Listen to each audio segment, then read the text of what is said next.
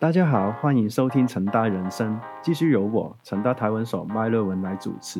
今天很高兴邀请到我们的副校长陈玉吕教授担任我们的嘉宾，带领我们一起进入第二个大的主题——海洋台湾学。陈副校是我们的历史系老师，更加是校内台湾学计划的重要推手。大家可能会听过我们的高教生跟计划 （OMOSA）。危害受载，那么有意境的名字，表面听起来好像是以人文学科的观点出发，不过我们只要稍微看一下资料就知道，当然没那么简单了。那我们看到有剧场不同艺术形式的演出，也有展览，更加有看到 AR、VR 的虚拟实景的一个高科技项目。啊，既然陈副校在场，我们当然要来请教一下。这个计划的名称应该是“靠海的人”的意思吧？那我很好奇的是，透过海洋，我们可以看到怎样不一样的台湾呢？可以请陈副校为我们分享一下这个计划的构思还有活动内容吗？好，谢谢麦乐文。那有关于这个计划，叫做“挖海所在”哦，其实它的起源就在我们一群研究社群的老师们在想这个计划的时候，啊，我们怎么样从在地的元素出发？那在地元素当然就是我们位在台南，而且安平是一个很重要的窗口。那安平原来的西拉雅语，它一直叫做靠海所在哈。那我们就把靠海所在再再美化一点，叫挖海所在。那当然，我我我们都其实所谓从海洋来看台湾的历史，看台湾的文化，在这二十年来，其实也陆陆已经陆续变成一个很重要的视野。但是它还是依然不是成为一个惯常的这种所谓观点。那因为我们在长期在所谓中国历史的这样的一个发展影响下，大部分会用大陆型的那种观点来看待台湾。那看待台湾，它就会变成边陲。所以在一九九零年代的时候，中央研究院有一位非常有名的台湾史研究者叫曹永和先生，他在当时也是在思考如何从台湾本身去看台湾的历史跟我文化。所以在这个时候，他提出一个台湾岛史这样的一个观点，那影响的学界非常重要、很深远的台湾史研究的一种内容哦。那这个部分，当然我们也吸纳这样的一个观点，但更重要的是，因为我们成大位在台南，确实台南的这个部分的元素，其实它一开展还是从所谓海洋而来的。我们有很多的族群文化，还有很多冲击，都是透过这种海洋而。产生的哦，所以变成我们在思考这个问题点的时候，是一个非常重要的一个观点。那他为什么要看到一种不一样的台湾？这种所谓从海洋而来的这些文化跟思潮，甚至所谓影响力，这个对台湾起的很大的变化。我们从一六二四年，我们就会看到荷兰进来，然后建成之后呢，它所产生的，事实上它已经被卷入到世界的贸易体系里边来哦。那我们在这个计划里边，这个是一个非常重要的一个观点之一。所以，我们有一个叫所谓从福尔摩沙航向东亚哦。那航向东亚里边，其实海洋是无远佛界的哦。它有时候有，有时候在飓风来临的时候，你可能会飘向不知道飘向哪里，但是它可能因为这样的飘向而带动不同文化的一种刺激点。所以，我们航向所谓东亚，其实它有呃涉及到日本，也涉及到韩国。然后也涉及到跟琉球之间的关系，当然跟中国大陆的关系也是我们里边要谈论的哦。那东南亚的部分，其实在东亚的范畴里边，就是包含了越南的这个部分，这个都是我们关注的点。至于我们在自己本身校内的一个元素，就是成大这九十年来。跟台湾的一种关系哦，所以成大的这种所谓的发展的九十年的一个校史的元素，也是我们这个挖爱所在非常重要的一个环节。所以从这里开始，我们就去推动我们这个计划里边的跨领域的一种内涵。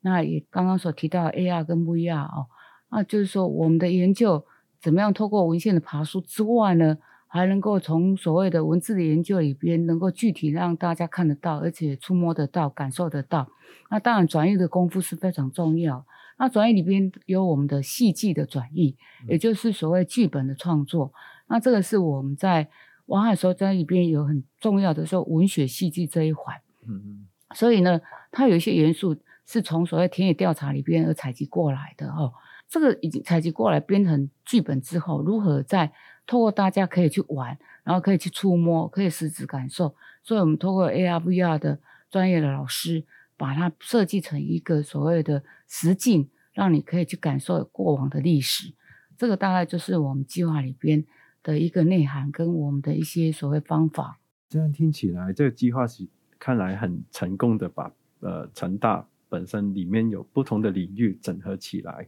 然后我很好奇的就是说，为什么是一开始就已经有这个跨领域的构思吗？尤其是那个科技跟人文，所谓理主跟文组，到底如何可以交汇在一起呢？成大是一个九大学院，现在已经有所谓的 College Ten 啊，然后还有我们的。哎，运算学院其实加起来已经有十一个学院，那它的那个综合型是属于一个非常庞大的综合型的大学，所以里边人才济济啊。那我们在从事人文的学科研究的时候，其实怎么样去突破这种所谓科技之间或者说学科之间的这种藩篱，在我们大概四五年前有一个大型的计划，其实已经开始在推动这样的一个教师社群。当时候跟规划设计学院其实。当时进来参加这个大型计划里边，还有我们的职工学院的老师，还有理学院的老师啊等等，其实链接各大学院的老师来帮我们人文的那种研究做了很多的一种所谓的转译跟所谓的解释，然后让它更具体化哈。那规划设计学院是一个最最重要的呃合作的一个对象，所以我们这次的研究其实本身也是。基于这样的之前的这样的教师社群，所以一开始我们在推动的时候就从这里开始。那这里边我们包含了有那个社科学院的老师，还有国家设计学院的老师，然后还有职工学院的老师。所以在人文跟科技这个部分，我们会透过我们的微学分课程，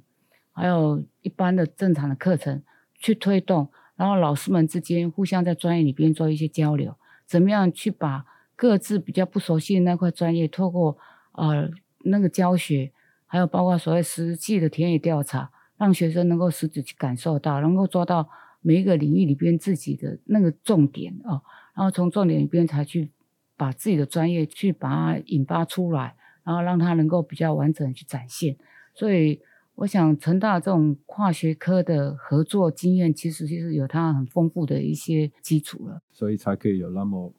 丰硕的成果这样子哈，那我可以透露一下我们这个计划下一个阶段还有有有没有什么发展的可能性？OK，二零一九年开始哦，成大就推动台湾学研究，当时候是由考古所刘所长哦刘一昌所长，他有推动一个二零二四年，也就是热兰遮城建成四百年哦这样的一个研究跟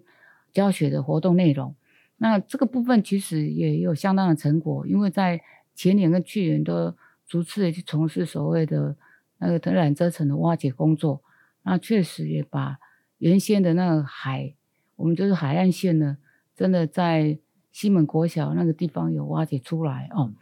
那也让以往的历史，然后跟经过了这个四百年的发展的变化，到底是什么样，做了一个清楚的一个勾勒啊，那。这个四百年的热兰遮城建成四百年，是我们台湾学的一环。另外一个很重要，就是在我们第一集的时候，人社中心所主持的，是比较重要是当代台湾的台湾学啊。那当代台湾学，它重视的是我们如何成为一个台湾人。那里面有牵扯到人权的问题，有牵扯到大众的历史的问题，比较注重的是在这种所谓的当代的问题里边。然后它很重要的还有一个如何。成为台湾人之外呢，还有怎么样实质的部分，会成为一个更幸福的台湾人呢？我想这是人社中心在执行。那另外一环就是我们刚刚所提到挖海所在。那这三部分所构成出来是成大的台湾学研究。那成大台湾学研究如何变成他自己是比较哎有一种特殊性？但我们也在见见过南方，因为我们毕竟是在位在南部，那我们有我们自己。所掌握到的特殊的这一些素材，这些素材怎么样去应用跟挖掘？所以呢，我们称之为见过所谓南方的这个观点，那并不是想要所谓南北有特别什么样的差异，而是因为我们在拥有我们现有这些素材上面，能够建构自己的一些所谓特殊观点，而成大的这种校史的严肃的加入，也是里边非常重要的一环。因为在整个台湾学的研究过程里边，很少有人会把校史的元素能够放进来。而成大建校已经九十年，我们的人才其实，在台湾哦，甚至我们说在世界各地，其实都有相当他的琢磨的地方。所以，我们通过这些素材，可以看到台湾近百年来。这种产业的发展，成大有在建校这样的一个过程里边，怎么样去互相的搭配，然后互相的推动，而把台湾的经济呢有了这样的一些所谓的展现哦。所以这个部分也是我们未来要继续去从事研究。那至于刚刚所讲的海洋跟台湾的关系，其实这个部分是还是有待我们在更多的这种所谓琢磨，因为这个部分其实所解构出来的历史的课题。还不是非常的充分。我们是一个海洋的一个地方，可是我们对港口城市还有海洋史的这种所谓理解，还是需要更多资料的支撑哦，才能够把它说得更加的清楚，跟描述能够从海洋的这种发展过程里边，我们台湾的位置到底是什么？这个是必须要去建构清楚的。副校长刚刚提到校史哈，谈到校史的重要性，那。就不得不提成大台湾学还有另外一个很重要的果实，就是从一零六学年，就是二零一七年开始的，他说台南成为大一新生的一个必修课程。那到底为什么一开始就要必修了？那 同学从台南可以看到怎样不一样的台湾？这个我就把当时的缘起哦，有三部分，我就快速的讲一下。第二部分当然来自于我们的苏校长哦，他。在哈佛大学的时候，第一门课或说所谓首次的活动，就是学校安排去走踏他们邻近的这样的一个，呃，一些街道。在走踏过程当中，他了解了学校跟当地的一个历史关系，然后无形当中也产生感情的一种链接，认为这是非常重要的一种，呃，无形的教育资产哦。那第二个部分其实来自于考古所刘所长。啊，他一直在强调，就是说，位居在台南古都，然后有文化这么样底蕴非常深厚的一个地方，成大应该要有责任去建构一门是别人所没有的呃一门课程哦。那这样子让成大走出去的学生，他跟别人是不一样的。那这个部分其实我们觉得非常有认同哦。那第三个部分是我在二零一六年八月一号开始接任文学院院长的时候，当时我自己在思考，我们怎么样让进来的学生，甚至老师跟教职员，能够真的有一门终身可以受用的这样的一门课。当时其实我刚开始的构画是从我应该要看长。在地的那种历史开始，所以那时候我们透过人文讲座有六讲，然后去讲从史前的台南一直演变到当代的城市的台南，这中间的一个路程，其实当时候受到的那个关注点是非常高的哈。也因为大家有这样的一个想法，所以我们都集结起来，我们要开一门必修课。这一门必修课是陈大先生一进来，大家都需要去修的，所以当时我们集结了将近十位的老师。然后我们把台南的大地图就展开来，好像是在练兵一样，就开始说我们要规划什么样什么样的路线。那当时大家都很热情，就开了十二条路线啊，其实是非常多的。今天想起来，又一下子你要十二条路线，然后那么多的人去修这样的课啊，在这十二条路线里边，有一条路线是非常具有意义，就是说必修的，是一定要必修，那叫所谓成大人之道。嗯。那也就是从我们成大为核心开始，然后再走入到府城内，从府城内再走到府城外的大台南，以前的大台南就台南县哦。那我们为什么要从成大作为核心？当然，我们要建构的是学生来到成大，应该要了解成大他学习地方的历史啊，然后跟他产生一个链接。也就是其实这个课程很重要，就是说你要对你身边。所在的这一些地方要有感觉啊，不要有的待在这里四年甚至十年哦二十年，我们对身边的感觉几乎都没有。所以当时就是建构了一条叫所谓陈大人之道。那陈大人之道有两个意涵，一个就是陈大人先生进来都有登短廊这样的活动，那你进来了那个大学，你就是变成一个所谓的大人。第二个意涵就是说，你进来成大，你就是终身成为成大人。所以这条路径是大家必修的啊，必选的。那我们当然是希望我们在建构人文的素养的过程当中，成大有不同于其他学校的这种所谓素养，所以才会把它定调为必修。那当然，学生有些会觉得为什么我一定要去修这样？那但是问题就是，我们每一个的经营学校的时候都有自己的期望值。我们建构的是什么样的一个校风？那期待我们所养成的学生。啊未来人才是一个什么样的人才？所以也种种林林总总，因为这这一些的思考，所以就把它定调为必修，然后让学生去感受，实质就走出所谓的教室，然后把大台南变成一个大的教室，那大台南所有的文化的点滴都变成我们的教材。哎，大概想法跟勾勒是这样的一个过程。呃，我有注意到，呃，他说台南，呃，其中一条很重要的路线是希腊雅文化的路线。除了认识岛内不同的族群文化之外，然后还要肯认台湾文化的多元性。我们从希拉雅的观点，到底可以看到怎样不一样的台湾？在在我的年代来讲，哦，那时候所学到都是一个汉人为主的一个历史，哈。那台湾历史在中国的历史的脉络里边，它也是一个附属的，哈。所以当时根本不知道台湾有多少族群，哦。那也就是说文化。跟历史的学习是属于单一化，就如刚刚一直在讲的，像海洋的一个历史啦，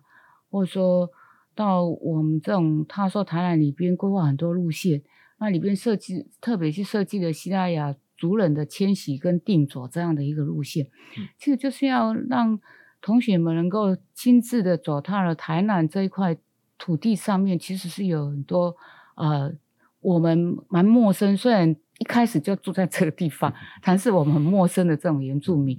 那其实，在西部沿海有很大的族群叫西那个平埔族，那西拉雅族就是平埔族里边的一支。其实它所涵盖的这种地方，也是大家很熟悉的一些地名，但是你不见得能够理解那些原来是什么样的族群啊。比如说今天的像所谓家里区哦，以前叫所谓骁龙社啊，然后麻豆社就是现在麻豆区。其实提到麻豆，你如果到菲律宾到印尼提到 model 哈，他就知道那就是眼睛的意思。其实我们就是南岛族群里边的一环啊，所以你理解了这一些所谓族群的边界，你就知道那个文化的一个生成演变，它影响有多大。有的人说他到了那个海外才知道说哦，原来台湾原住民和我们台湾文化跟南岛的这种族群有很大的关系，甚至有的到澳洲。哦，甚至澳洲人他们都说，哎，他们的祖先是来自于台湾。那有时候你听到这种话是很荒谬，可是如果你从族群里边去去理解的话，那大概你就不会觉得那么样的荒谬，而且是有它的道理哈。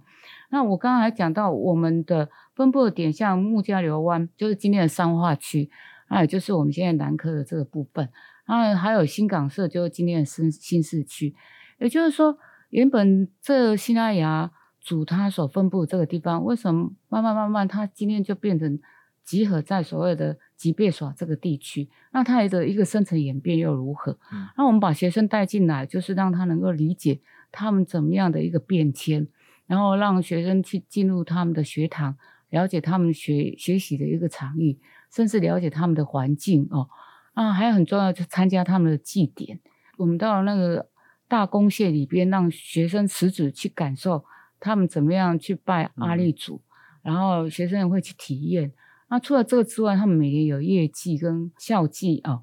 那这个业绩本身是每一年类似好像丰年祭一样，所以我们的课程也会搭配他们的祭典的时间，然后再集集结老师跟学生们一起去去参加哦，然后让他们实质去体验。我想台南还有一处的地方就是像。那个新化，新化原本叫大木匠，那大木匠原来的意思叫做森林哦，森林的区域，也就是说，刚刚对照我们西拉雅族这样安平那个地方叫港口哦，就是靠海的地方。可是我们有比较内山的部分的一些族群，那类似这样大木匠他原来的这种所谓的住民，那今天如何演变成今天我们现代化这样的一个过程？所以说，同学如果能够踏受这一些点，你就能够珍惜这一些的文化，那让这些已经有些逐渐要消失的这些文化，甚至语言，能够能不能慢慢的恢复起来？所以我们有一些课程，像所谓的